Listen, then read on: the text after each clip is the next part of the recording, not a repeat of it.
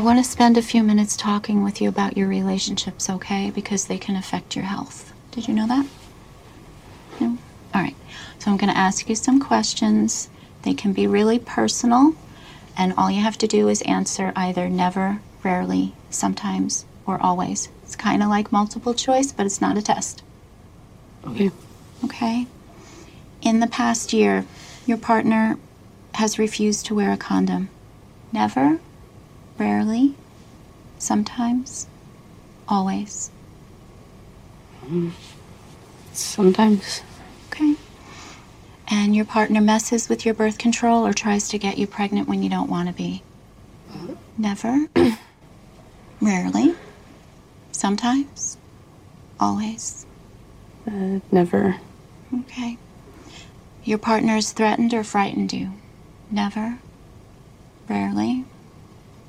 Sometimes. Always. Why are you asking me this? I want to make sure that you're safe. Your partner's threatened or frightened you. Never. Rarely. Sometimes. Always. Um, rarely. Okay. Your partner has hit you, slapped you, or physically hurt you. Never. Rarely. Sometimes. Always.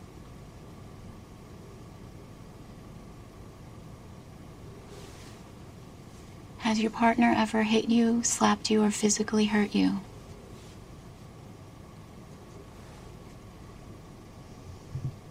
Is someone hurting you? It's okay. It's just a couple more questions, all right? Your partner has made you have sex when you didn't want to.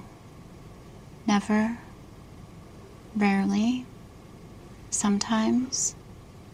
Always.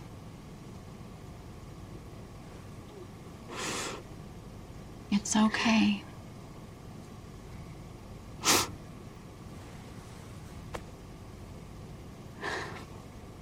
I want to make sure you're safe and I want to help you if I can.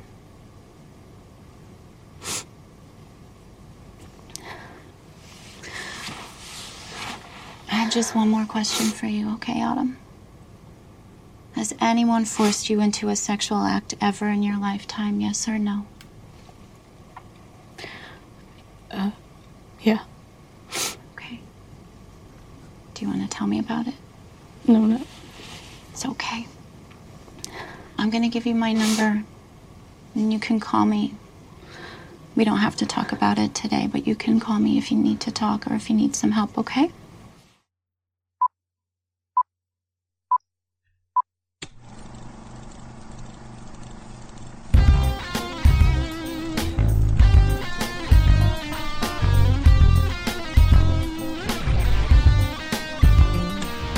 Chris Scouser here with. Matt Howell. On this episode of The First Run, Matt and I discuss the Finnish horror film The Hatching, a film that is at once unimaginable and at the same time deceptively simple and yeah, yeah, I get it. Then Cage Fest continues with Matt ripping his shirt, Howell and I discussing the Larry Charles helmed comedy. That's right, Borat's director, the right Army of One, has Cage on a mission to bring in Osama bin Laden alive. There's the stupefyingly beautiful rundown of the big releases featuring the streaming and straight to DVD picks of the week. Then Matt and I are going to wrap up the show with another round of Call It featuring Audrey Hepburn, Jesus, Hanshiro Tsugumo, and more. So grab your swords and delicately pack those eggs. It's going to be another wild episode. Listen, folks, I'm going to tell you, I'm going to be honest with you right now. I'm going to have a little light editing this week, too. I have had migraines the last two nights. I've got like six hours of sleep. And Matt and our recording plans got blown up too, so it's kind of a last minute show. So, like how I stumbled over the intro, just prepare yourself for a whole bunch of that awesomeness. So, uh, let's start everything off though with a clip from The Hatching.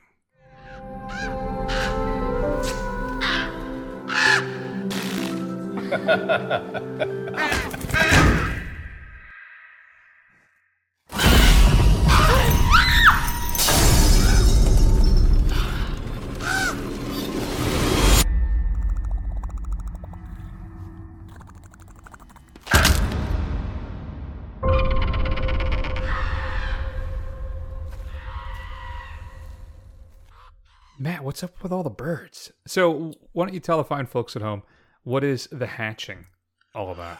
Well, first off, Chris, I have to correct you. It's actually just Hatching. The Hatching is a separate movie that is about, I think, dinosaurs. Um, so it's just. Hatching. Yes. I appreciate the clarification. yeah, you're welcome.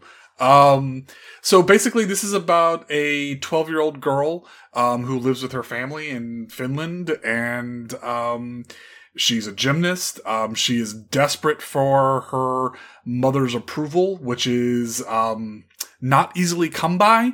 Uh, one day, she's out in the woods and she finds an egg, and she decides to bring it home. And boy, oh boy, when that thing hatches, weird stuff comes out.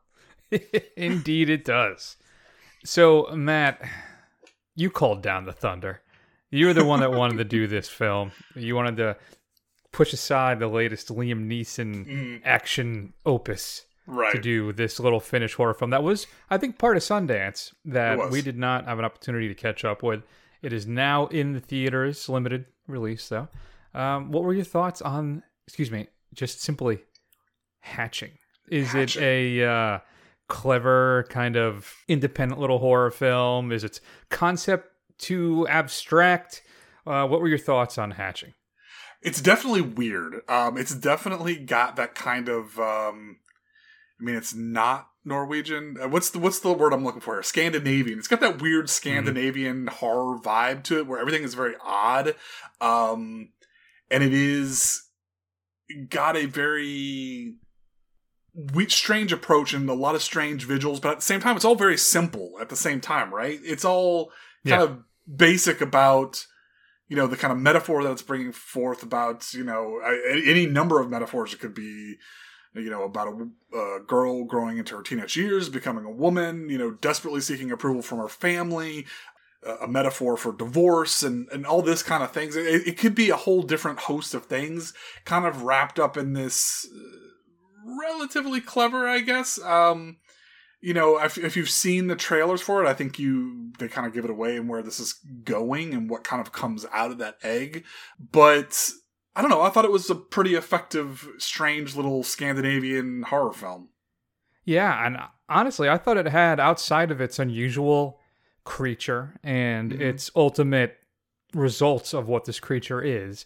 I think this as a European kind of independent horror film has a pretty universal appeal, at least in its in its plot or the story. the, You know, the Mhm. story that it's telling transcends just kind of Finland, right? I mean, Right. this kind of relationship that this young woman has with her mother, I think, is, you know, everybody can identify with that in some capacity, I'm sure. And I would say I was a little, when I first saw the poster for this, I was a little concerned it was going to be a little ridiculous, hmm in a little kind of fantastical. And in some ways it is, but it's still uh, very grounded in the story that it's telling. And I think for me, you know, you're watching this, Matt, you're like, wow, who really is the monster here? You know, man. So I think one of the clever turns in this thing is the inherent darkness in this family, right? Hidden behind the family's perfect vlogged lifestyle. That's what the mom does, right? Because she was a Right. a uh, an ice skater who had some type of incident, and now she tries to live vicariously through her daughter by pushing her into things she doesn't want to do. And I love how um, our director Hanna Bergholm, how she kind of introduced us to the darkness right away with what happens to the bird who flies through the window, right? Mhm. And how her mother, just how cold and calculating she is. And I think of so what happens is the creature shows up, and I can think of too. There's some homage in here, I think, for some Cronenberg work, particularly I think The Brood, Yeah. right, where Yeah. the creatures become the representations of her emotional states. Just I guess to really spoil the whole film. Um, and that's what it is. We have our monsters acting out Tinja's repressed emotions, and I think it's really interesting how just callously the mom snaps that bird's neck, right? Right. Just shows you who she is. And then the other just horrible psychological damage that she puts on her daughter with her side relationship with this guy, right? Yeah. um, just the blatant manipulation and abuse of her daughter, and that stuff is just as unsettling as anything that happens with the creature. And I think one of the great successes of the film, and maybe this is just my American ignorance, uh, but is how fragile the world around her appears to be. hmm Right? Like just the set design, the homes. We get the drone shot over the, early CGI, whatever it is, over in the neighborhood, right? And everything looks like it could collapse almost at any moment, just like her world is around her. And I just thought that was really interesting. I think there's a lot to unpack in this film. I mean, I think it's very visually interesting. I think it's got a lot of artistic merit. I think, uh, like you said, the theme is universal, even though it does feel, you know, very, you know, other at times as far as kind of how it presents those those things. I think it was a worthwhile choice. I am actually pretty glad that I insisted that we forego Neeson season for this late in the year because that's that's a January thing. That's not a May thing. Come on, let's be real. Yeah, I yeah, no, that's no good at all. I'm I'm I'm very upset that I had not heard the phrase Neeson season up until like two weeks ago. So yeah, I don't know. I don't even know what is his latest film coming in and Is it called Memory? Yeah, I think that's right. I think yeah, that's it. Yeah. it's got Guy Pearce too and Monica Bellucci. You think I'd be all over this, but the 31% Rotten Tomato score is Swayed not, uh, not doing a lot. I'm sure at some point I'll watch it online. yeah. But I also want to talk a little bit about Siri Soliana, Solinias. So, Yeah.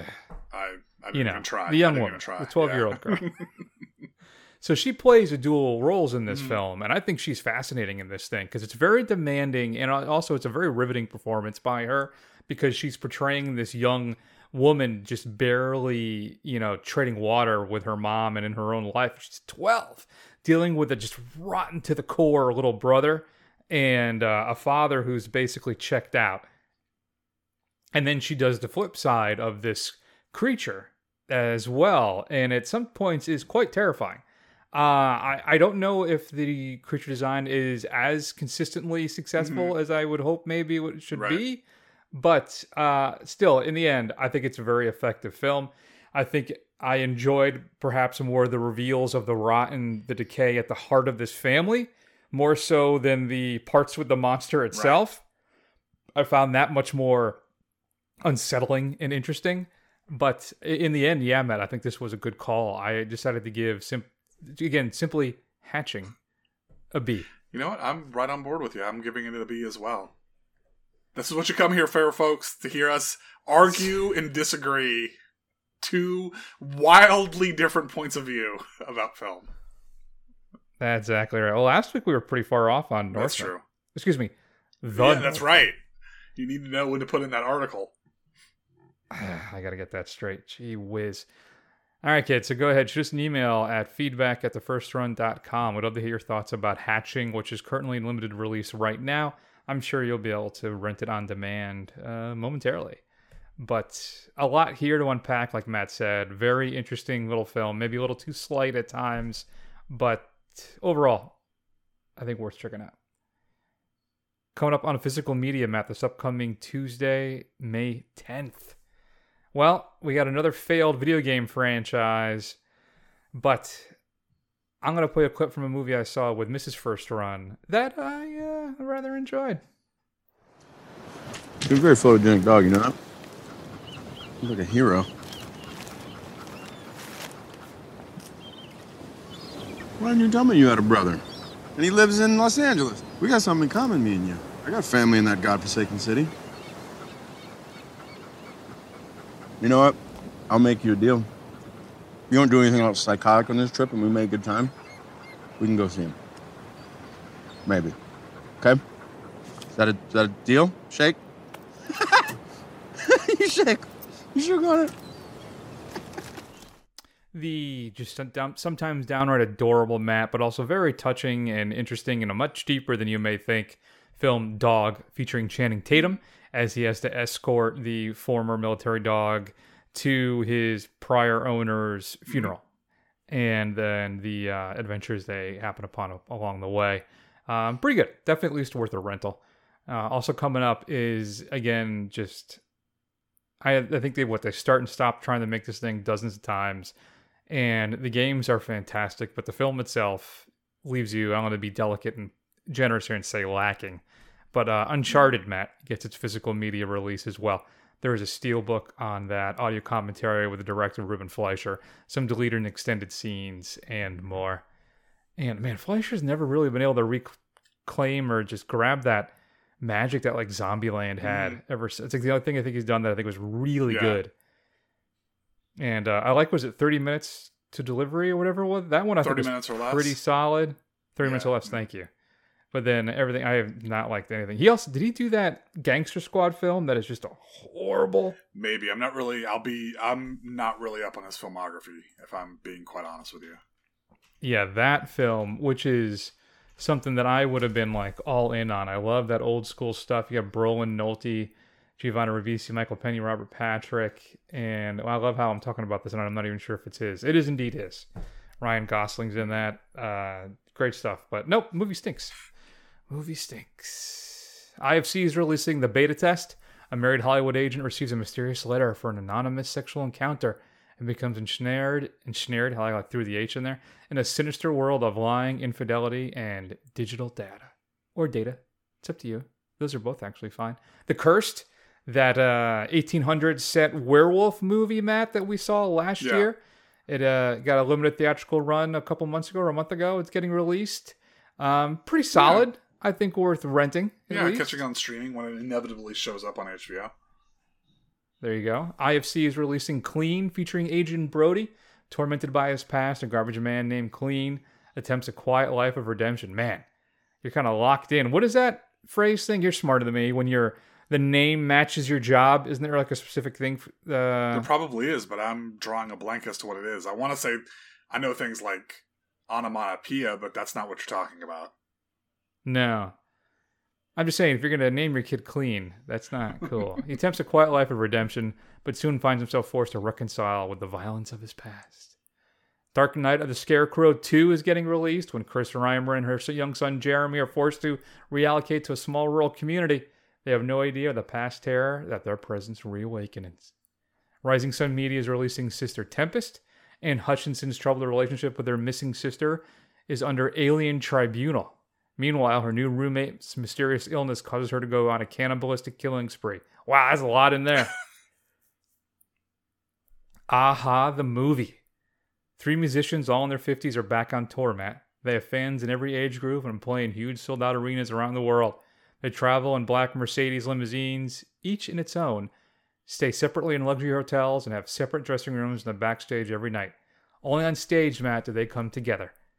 We watch Morten Harket, Magna Furlum, and Paul Waaktaar very closely to our camera. Our mission is to find out why these three friends since childhood have become so cold with each other. Something is totally rotten between them, but what? So it gets a documentary on this big reading tour for a-ha. Oh, interesting. Okay. So there Yeah. you go. I guess they are still really big around the Are they? world. I mean, they I only had the one hit that's everywhere. It's meme worthy, you know? Yeah, and uh, they also actually did a solid James Bond theme though. The Living Daylights Mm, one is pretty good. Okay. Criterion is releasing Mr. Klein, also known as Mon Chocolat. That is your new to Blu-ray section. I think I nailed that. In wartime Paris, an art dealer's life is thrown into disarray when the authorities suspect he may be Jewish. A new for, for, for, 4K restoration of that one, Matt, with uncompressed monaural soundtrack, interviews with the critics, and some archival stuff from 1976, a documentary from 86, and more. Shout Factory is releasing the Val Kilmer, Michael Douglas film, The Ghost and the Darkness. A brand new 4K restoration on that one. They're also releasing the uh, Al Pacino, Matthew McConaughey film, Two for the Money. Includes audio commentary with the director DJ Caruso and the screenwriter Dan Gilroy and some deleted scenes. Scream is releasing Cursed, the uh, Wes Craven, Kevin Williamson werewolf film starring Christina Yeah, I Ricci. that. Uh, I don't think I've ever seen that. I don't remember. I do know I've seen it. I just don't think it was very good, and I don't think I've ever seen it since that one time. So it's a two disc set. Uh, the first Blu ray has the theatrical cut 4K restoration and uh, a couple new interviews. And then disc two is the unrated cut, which gets its own 4K restoration and some uh, screen specific commentary. Warner Archive is releasing Blake Edwards' The Carey Treatment, far, starring James Coburn. Kino Lorber is releasing Treasure of the Four Crowns. A group of adventurers are gathered together to retrieve some mystical gems, Matt, which are in the possession of a deadly cult. It's a brand new restoration from the 3D Film Archive LLC, a new audio commentary, a new interview, and more. Kino Lorber is also releasing Miklós Jancsó's collection, which includes The Roundup, The Red and the White, The Confrontation, Winter Wind, Red Psalm, Electra, My Love. And they're also releasing Son of Samson, Mamba, and uh, yeah, that's it for Kino this week. Ronin Flix is releasing The Killer Elite, a brand new restoration from 2020. This is not the uh, remake with um, De Niro's in that, right? This is the original film. Uh, new interview as well included. Scream Team releasing is putting out Exposure to reconcile the problems in their relationship. Matt Mir and James go to a cabin in the mountains where they encounter an ancient evil that haunts the land, capable of turning people into monsters. Isn't that always the way?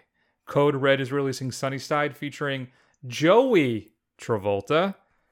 Brand new 2K restoration of that. Remember, not John, Joey Oh, Travolta.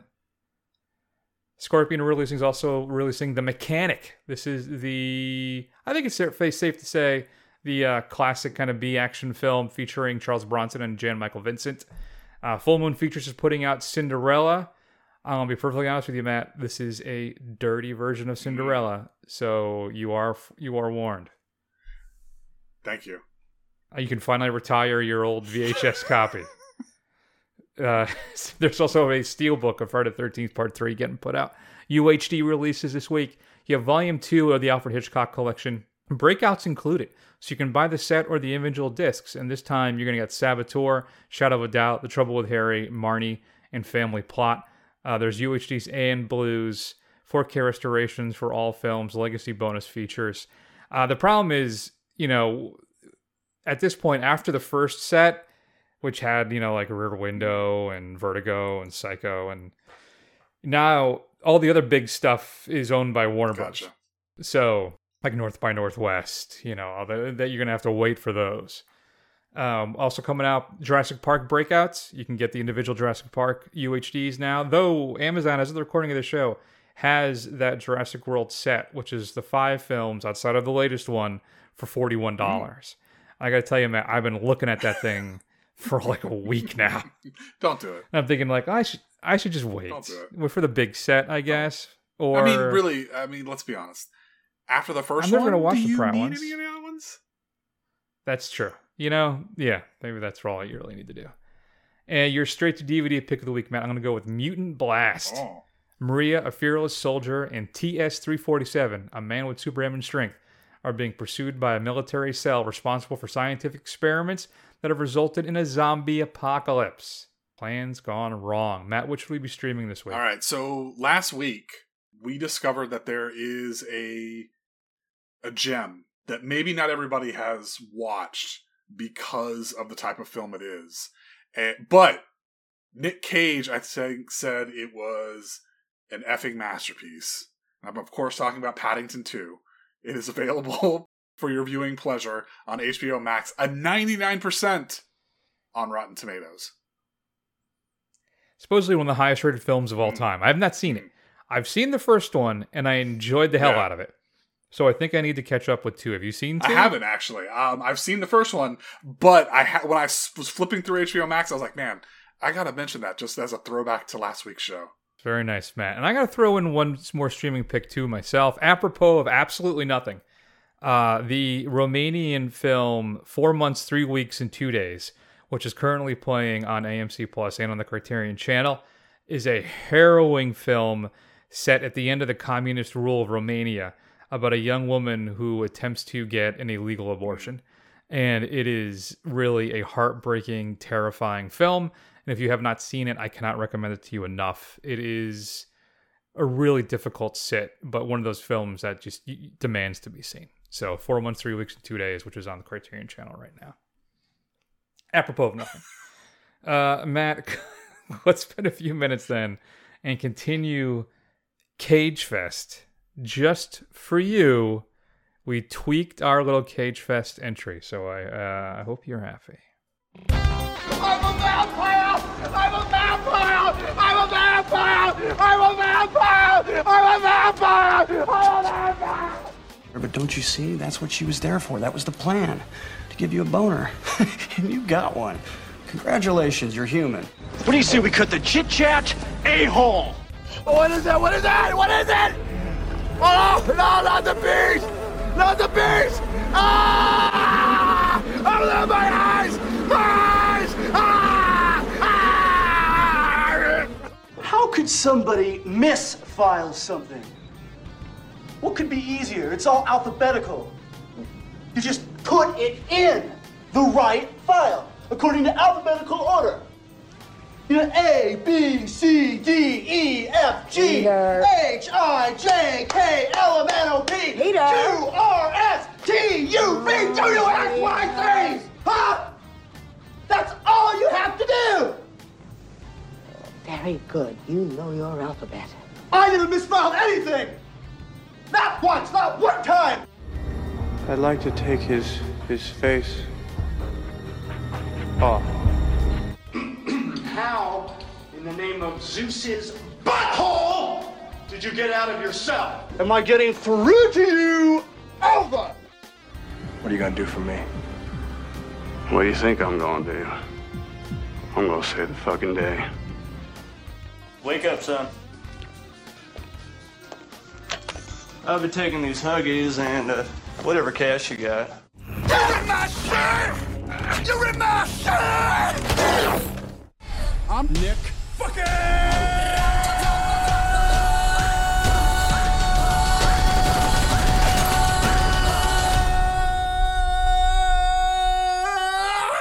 Whoa, Cage! All right, there you go. I got your I ripped my Thank you. Ripped my Thank shirt you. on I- there. now it feels much more complete. Thank you. I appreciate that. and it's even longer, coming at just under two minutes. Worth it. Ah, good old Nick. All right, this week on Cage Fest, we're going to discuss Larry Charles's Army of One. This time, Matt Cage plays Gary Faulkner. He is an ex construction worker. Uh, he is down on his luck, having a rough time. And he hears, meets, gets a visit by Jesus just in time for Easter. And he believes that God has told him that he has to go to Pakistan and capture Osama bin Laden. So then this is a story of his one of his attempts or a couple of his attempts to sneak into Pakistan and capture uh, OBL. Bad dude, dead now. You don't really know though, right? You could still be out there. but still, all right. I gotta admit, Matt, two things. One, I desperately need a friend named Pickles. And then two, it's not horrible. It's not horrible. No. It's no. not. What are your thoughts on Army of One? Larry Charles has a relatively solid filmography. First off, he was part of Seinfeld, right? He did Borat, which t- still one of those movies that made me cry. And he's done, I think, pretty much most of the um, Sacha Baron Cohen films. He did Bruno, he did The Dictator. Uh, so yeah, and then did Army of One. That seems to have been the last film that he directed.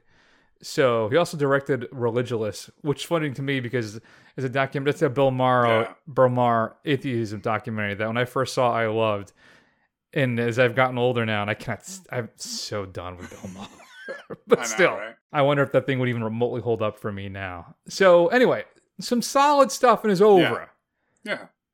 and then we have Army of One. Which, what are your thoughts? I think we're on like um for our Cage Fest. I think we started at the top, right? Of these kind of Mm-hmm.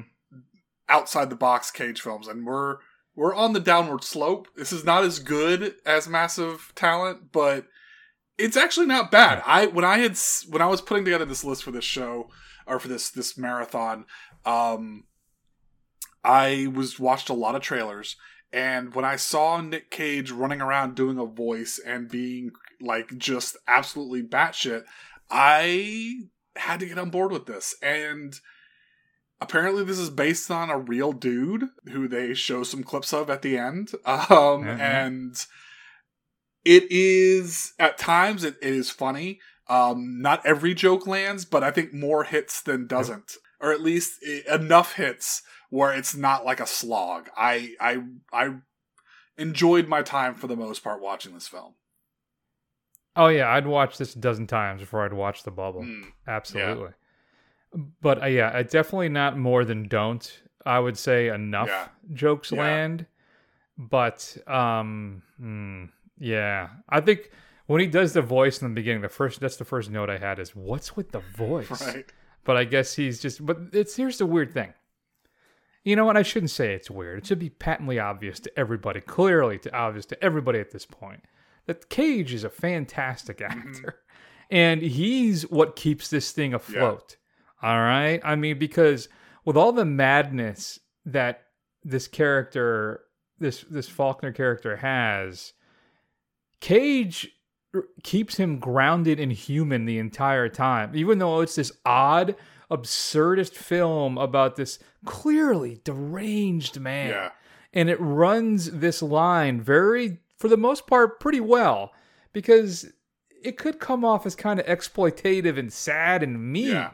But it doesn't because there's an earnestness in Cage's performance that present, prevents that from happening and it, I think it's painfully and funny at times.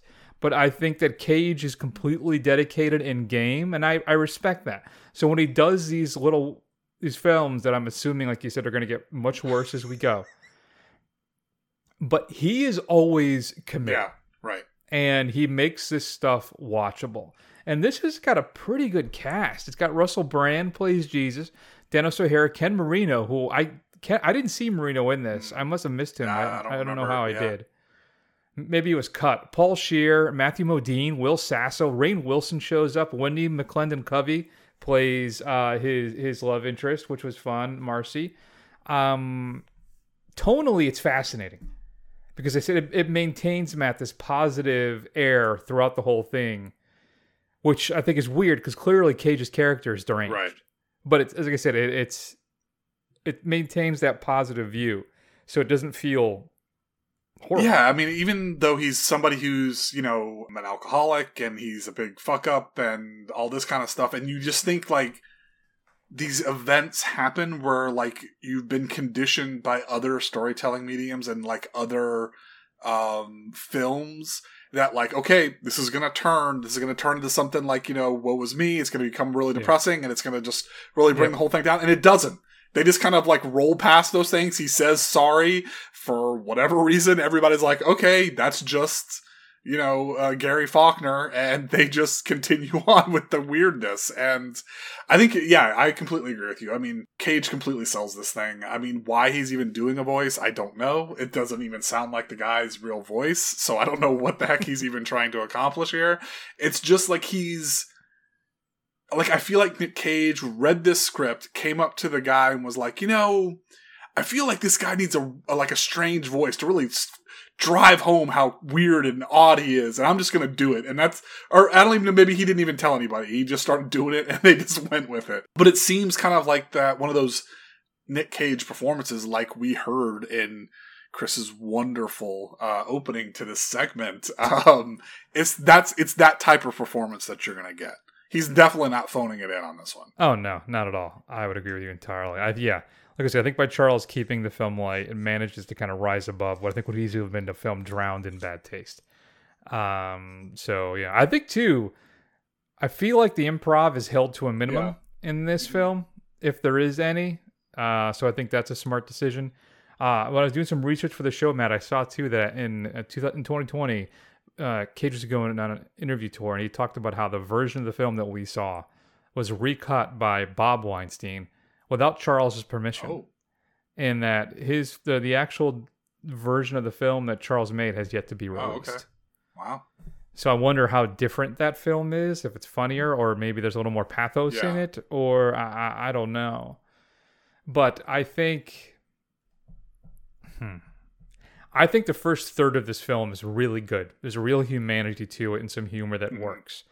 I think after that it takes a big dip, but it's still strong enough to watch. It's not great, all right. It is still it's not great, but it's not painful and I ended up giving Matt Army of One a C.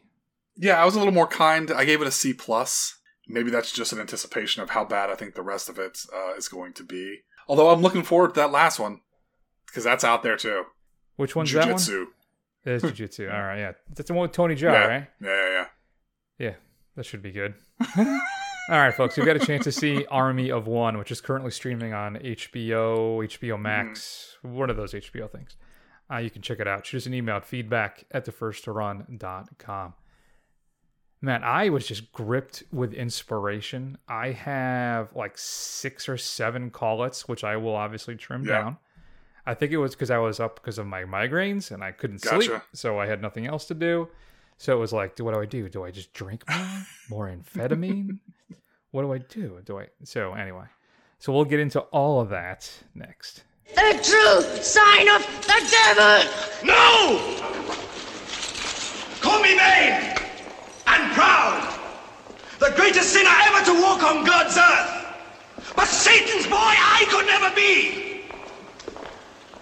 I haven't the humility. I know what I have sown, and I am prepared for what I shall reap. But do you, Reverend Mother, know what you must give to have your wish about me fulfilled? I will tell you. Your immortal soul to eternal damnation.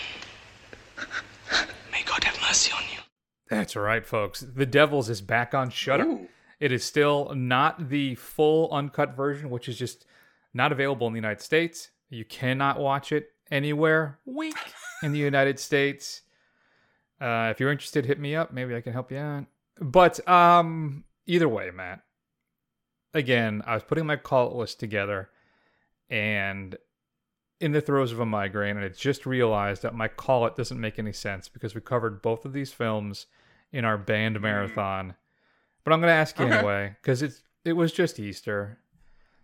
Better film, the, you know, what's a better religious film to show the to sit with with the family? Last Temptation of Christ or The Devils? Uh, Well, I should say, which which do you prefer? which do I prefer? Yeah. Uh, that's tough. I would say I think to your latter question, I would say the Devils. But if you're gonna say which one am I gonna sit with my family and watch, I would think that it would be the Last Temptation of Christ. Oh yeah, I think that's yeah. The Devils goes far goes far too Yeah. far to sit with the folks and watch. Especially the uh, full version Mm-hmm. is uh, something to behold. For me too, I think the Devils is a superior film. I enjoyed Last Temptation of Christ much more than I anticipated I would, uh, but still, the Devils is. I think I've used this phrase already tonight, but fine, who cares? I have a migraine in the back of my head. It's the Devils is the one that I kind of keep keep coming back to, and again. The cut version is currently available on Shudder. Check it out, folks. It is a trip. So, All right, there you go. Maybe do a double bill with Benedetta, and you'll uh, really uh, really get into that. have yourself a Yeah. time. Invite the folks over. Keep the kids up late. Have you know? Make the dog sit on the couch and watch it with you. Chris is at his A game today here. Um, so uh, I like to make these these. Sometimes I like to make call-outs that are super easy for me, but are really going to generate a lot of uh, back and forth with Chris mentally. So um, Oh boy, Dalton Bond or Moore Bond? that is so funny because one of mine is since we're not going to have a new James Bond for a while, and if you saw that, Barbara Broccoli said they will not be a new Bond for a Uh-huh. while, which infuriates me. I tweeted out, you know, we need to get on the Roger Moore train that, where yeah. there was like what one, then one the next year, and there was like a two, three year break, and then every two Yeah. years Moore put out a film. And now, like I think that was one of the worst things about Craig's run is it was like three to four years between films. It was just unbearable. But your question to me is Moore or Dalton? Yeah. So if this is a call it, you have to get rid of one. Which one are you keeping? This is the ultimate quality over quantity question. um, so I love both of Dalton's films. The Living Daylights was actually in my top 50 favorite films list. Two of Roger Moore's films are very, very good. Um, ugh. I. mm. Told you, folks. I don't know. That slide whistle in is it Man the Golden Bed infuriates me to this day. All right, so Live and Let Die is racist. We have that to contend with. We have Man with the Golden Gun, which is my least favorite Bond film in the entire franchise. It makes me physically ill when I watch that film. Um, but the Spy Who Loved Me is very good. For Your Eyes Only is fantastic. Octopussy, solid. Moonraker, better than you think. View to Kill, all that really has going for is you know, an apeshit Chris Walken, and for me, the best Bond song in the entire series with a View to a Kill, and Duran Duran. Uh Dalton, you have Living Daylight. I'm, I'm you're, everybody, you're working with through this with me. You have Dalton. This is the first Living Daylight is the first Bond film I saw in the theater. That's why I love it so much. And before Craig, Dalton was like one of the first to really capture, I think, uh, Fleming's character. License to Kill is good. You get a young Benicio del Toro, which is a lot of fun. And uh yeah, I don't know. Man, You're welcome, folks. the Bond 77 score is so bad from um I think The Spy Who Loved Me. It's uh yeah, no. The Marvin Hamlish score too, the one he it's just atrocious. Um it's quality or man, I don't know what to do. What would you do? Well, I decide. All right, so for me, it's not really much of a contest. Um, I would go Timothy Dalton, hands down. I never was really, Really? I never really connected with the campiness of Roger Moore's films. I think going Mhm. from the kind of coolness when I was too young to know any better of Sean Connery to just kind of the ridiculousness and kind of really playing up the more kind of uh, uh, British uh, 60s, 70s kind of uh, like Austin Powersy type stuff. That's where they built a lot of that stuff off of from that. It just didn't, it just never connect. I never connected with it. I always thought it was ridiculous. And when I saw Timothy Dalton, I was like, "Oh, I don't like James Bond. I don't want to watch any of this. And when I watched like the Living Daylights, like I was like, oh crap, this is, this is legit. Like this is pretty good. So like, I would definitely go Dalton's tone over what Moore was doing any day of the week. Oh, for sure. I would. I think so. Yeah. It's just that there's some stuff with the Moore films. It's very enjoyable. It's it's very easy uh, to kind of let, just watch those films and just let it go. Dalton's films are a little more intense. I so I, yeah, I guess I'll go Dalton. What the hell? Whatever. So that was my question for you: Is in or Bronson? Brosnan? Bro, did I say? Yeah, it says It said Bronson. Yeah, it one of the Bronson, people we work it? with. Pierce Brosnan. Yeah, uh, Pierce Brosnan. Um, more Brosnan. It's all the Excedrin. I'm hopped up Yeah. on Excedrin. Oh, jeez. See, here's the thing. I think most of Brosnan's films are some of the worst Bond films there are. I mean, like, I thought Goldfinger was pretty good at the, or not, um, Goldeneye, excuse me, was pretty good. Um, but other than that, the other ones are just. I actually really like Tomorrow Never Dies. Do you? Too. I, think thought all of them were pretty strong. were pretty atrocious. Um, I guess I'd have to go with more then. I, I yeah. For no other reason than you get Jaws, you know that's maybe it. Yeah, and Moore has one of the best iconic moments in the franchise too, because his character was always, like you said, much more lighter and a bit jokey. And when he is, um, oh, is it for your eyes only? I'm blanking now. It's the damn headache. When he uh, he kicks the guy, the car off the cliff. when he throws the dove pin at him and kicks the car. That's such a badass move by Moore. Good times. All right, what do you got? Um, all right, so I this is not even a movie question really, but I saw somebody was making fan art. So Batman Venom or Batman Ghost Rider? Which one is more appropriate? I saw the Venom one and I wanted to throw my computer out the window. I have not seen Ghost Rider, so I guess I'll go Ghost Rider. I like Ghost Rider a lot, and look it up real since he is the spirit of vengeance, and you know, Robert Pattinson spent a whole movie saying he's vengeance, I think it fits. I could see, I could see uh, Batman becoming Ghost Rider. Oh, I see it. Yeah, that's pretty badass, actually. Yeah, I would definitely go Ghost Rider over, uh, yeah, Venom. God, I hate Venom. What a? What, what have you? What have they done to my boy? uh, let's just look what they did to my boy. That's what I'm supposed That's to say. are supposed to say. All right, Matt, give me let me know what it is. I know we we haven't seen the last one yet. Maybe we should pocket this for the rest of the year, or we can revisit it. What's the best Halloween film timeline? Is it sequel timeline, which is films one through six? which includes the Thorn stuff and all the other Right. crap, four, five, and Right, six right, films. Which are really bad. I don't give me all the hate you want. Those movies are atrocious. Uh, is it the H2O timeline, which is Halloween and then Halloween H2O and Halloween Resurrection, uh, which is the um, you know the one with Jamie Lee Curtis comes back in those? Is it the zombie films, or is it H40, which is Halloween and then the uh, the new ones?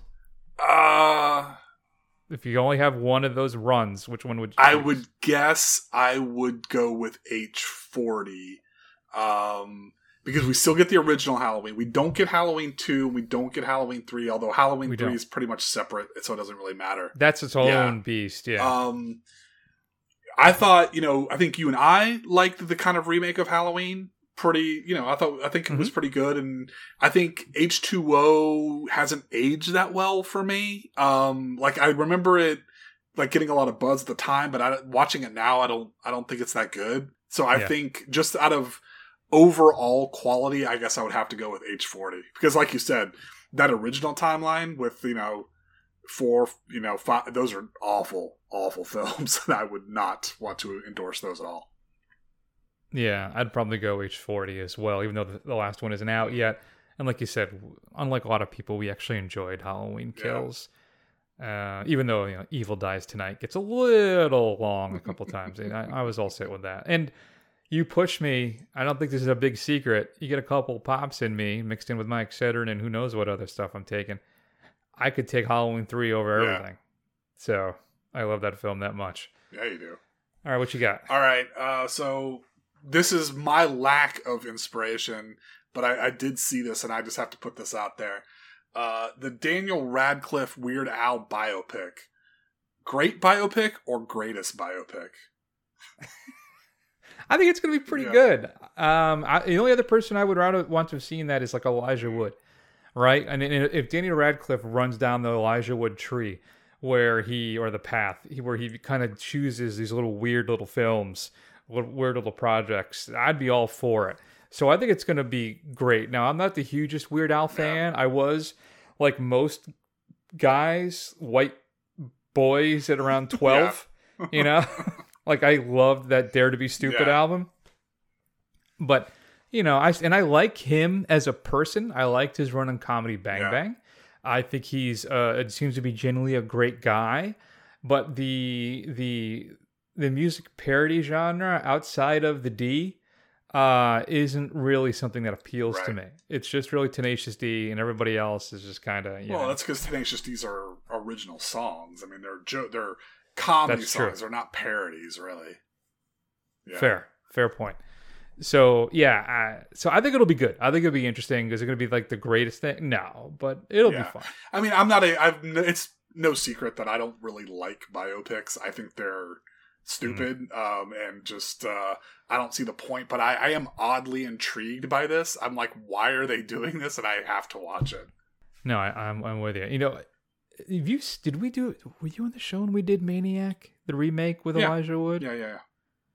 That thing is great, folks. If you haven't seen the Maniac remake, and the score too is great, just pure '80s synth gorgeousness. Man, I haven't watched that movie in a long time. I gotta, I gotta pop that one back in. I got the teaser poster for Yeah. that. You know the teaser poster I have too that I put up every now. I have one poster that I rotate right now. It's uh, Blade Runner. Uh, I have like the original teaser for American Psycho poster too, which is really Oh, cool. really? So Nice. I'm awesome. uh, all right. I'm gonna skip my Audrey Hepburn one, even though it's her birthday today. I don't know if you've seen Roman Holiday or Sabrina. I haven't, so it wouldn't. It wouldn't work. All right, we'll move on from that. Next up, I had now you'll you'll tell me you would give me the answer of worst person in the world. that or a Portrait of a Lady on Fire because you did not care for Portrait of a Lady on Fire as much as I Yeah. did. I don't know which one I would go with. I think I'd go Portrait. I think, yeah, because Portrait of a Lady on Fire made me gasp three, four Mm. times while watching it, Mm. And that never happened with uh, Worst Person in the World. Don't don't get me wrong; it's a beautiful Yeah. film, but Portrait just leveled me. Uh, okay, Matt, let's go with. Okay, I'll close up with this one. The other one I was going to be about that whole. I don't know if you saw that stupid white supremacist Wes Anderson tweet that was Yeah. uh, making us Yeah, around a couple days ago. that, yeah. All right, Yojimbo or Harakiri? Oh, uh, that's rough. Uh, I think I'm gonna have to go with Yojimbo. Simpler story, but awesome, awesome at the same time. It is leaner. It is, and it's been remade a bunch of Yeah. times. But I think I would go Harakiri. Okay. That film just blew me away when we watched it. I was really shocked by how great that thing is, and I've been wanting to revisit it for a while. I bought it at the last Criterion sale, and well, that's not true. The last Barnes and Noble Criterion sale, the most recent Criterion fifty percent off flash sale, I picked up Citizen Kane and uh, the Red Shoes, which I have not watched. And they're both UHDs. I have not watched either of those yet. Surprise, surprise. Um, but yeah, I think I go Harakiri. Uh, even though Yojimbo is a fun, mean little little film. Good times. When you when society collapses and you know we lose all of our media, if I'm still alive, I'm gonna send future scholars to your house to just dig out. I'll be like, no, there's pristine copies of of untouched copies of film that we can use and use for the archives. Exactly. You know, Chris has got that Yugetsu. Gotta get the Yugetsu. You know, I remember too. Remember the big fear about uh, disc Yeah. rot back Yeah. in the day? Thankfully, that seems to have turned out into to be really nothing. Yeah, I was wondering about that because I, I still have boxes and boxes of old DVDs I've never actually gone through. Um, and I'm wondering, are any of these even going to work anymore? Because they've got to be, some of them got to be reaching that, that supposed end of time, you know, time frame. I was watching Possession again the other week, which is a DVD I bought like 15 years Yeah. ago, 20 years ago. Plays perfectly Okay. fine. Totally All right. fine. So I think it's, yeah, I think that was one of those big scares. Not like a Y2K scare, but one of those things that, you know, I don't know. Like the, the, the satanic panic for uh, physical media collectors. Get you all worked up. That's right. Um, you got anything else for us? You want to close out? Uh, no, that's good? it. I got, I got my three. That's, that's what I run with. Sorry, man. All right. I'm just going to ask you Moonrise Kingdom or Grand Budapest Hotel, folks? Shoot us an email feedback at thefirstrun.com. Matt, what would you go with? Grand Budapest Hotel or Moonrise Kingdom? I think I would go with Grand Buda- Budapest personally. As would I. Wes Anderson's horror film. That's how I describe it. And it is a blast. All right, kids. Next week on the big show. Nothing big, right? No. Oh uh, wait, I think uh, I think there's another one of the Marvel movies coming out uh, by that guy that Oh. that guy that you like uh, who did the Evil Dead. Um, yeah, Mhm, uh, mhm. Doctor Strange, I think is what it's called. Oh, and we are Yes, the- we are doing uh, you know one of Nick Cage's magnum magnum opuses and kill, something called Kill Chain. I can't even keep a straight face while I say it. Here we go. Uh, yeah, Sam Raimi. It's I can't. I keep hearing different things about it. That it's very Sam Raimi esque. But then I saw in interviews where he said that it was very much a work for hire Okay. thing, and it's not really like something from his voice. So I don't know. We'll see. I got my Dolby ticket ready to go, Matt, for Monday night. What about you? You going IMAX? I'm definitely going Dolby. I've been very disappointed with IMAX. The only time I ever go is because if Dolby just doesn't work with my schedule. Yeah. Hey, are they doing the um, on-screen subtitles near you? They are. Uh, the, when I, I tend to go on Monday nights, and there's a few times I've been, I don't know, I want to say burned is the right term, but some of the only options to the theater closest to me has been the on-screen subtitles, and I've been hesitant to, to do it, so I have to drive farther Yeah. away. Have you seen any of those? I yet? haven't because I never put them in the prestige, uh, you know, formats or whatever theaters. They're always in the kind of like the little small, like side regular theaters. So I, Mm. I'm able to avoid that for the most part. Mm, I don't know. Part of me thinks it might be great. I don't know. Ah, good times. In the meantime, folks, hit us up at thefirstrun.com. You can also find us on Facebook, Twitter, Instagram, YouTube. Do a search for The First Run. Scroll, scroll, scroll. Eventually, you will find us. Head on over to Apple Podcasts and give us a review. It'll help other people find the show. And I guess that's going to be it, Matt. So uh, why don't we take an extended break? Everybody take care of yourselves. We love you, and we'll see you soon.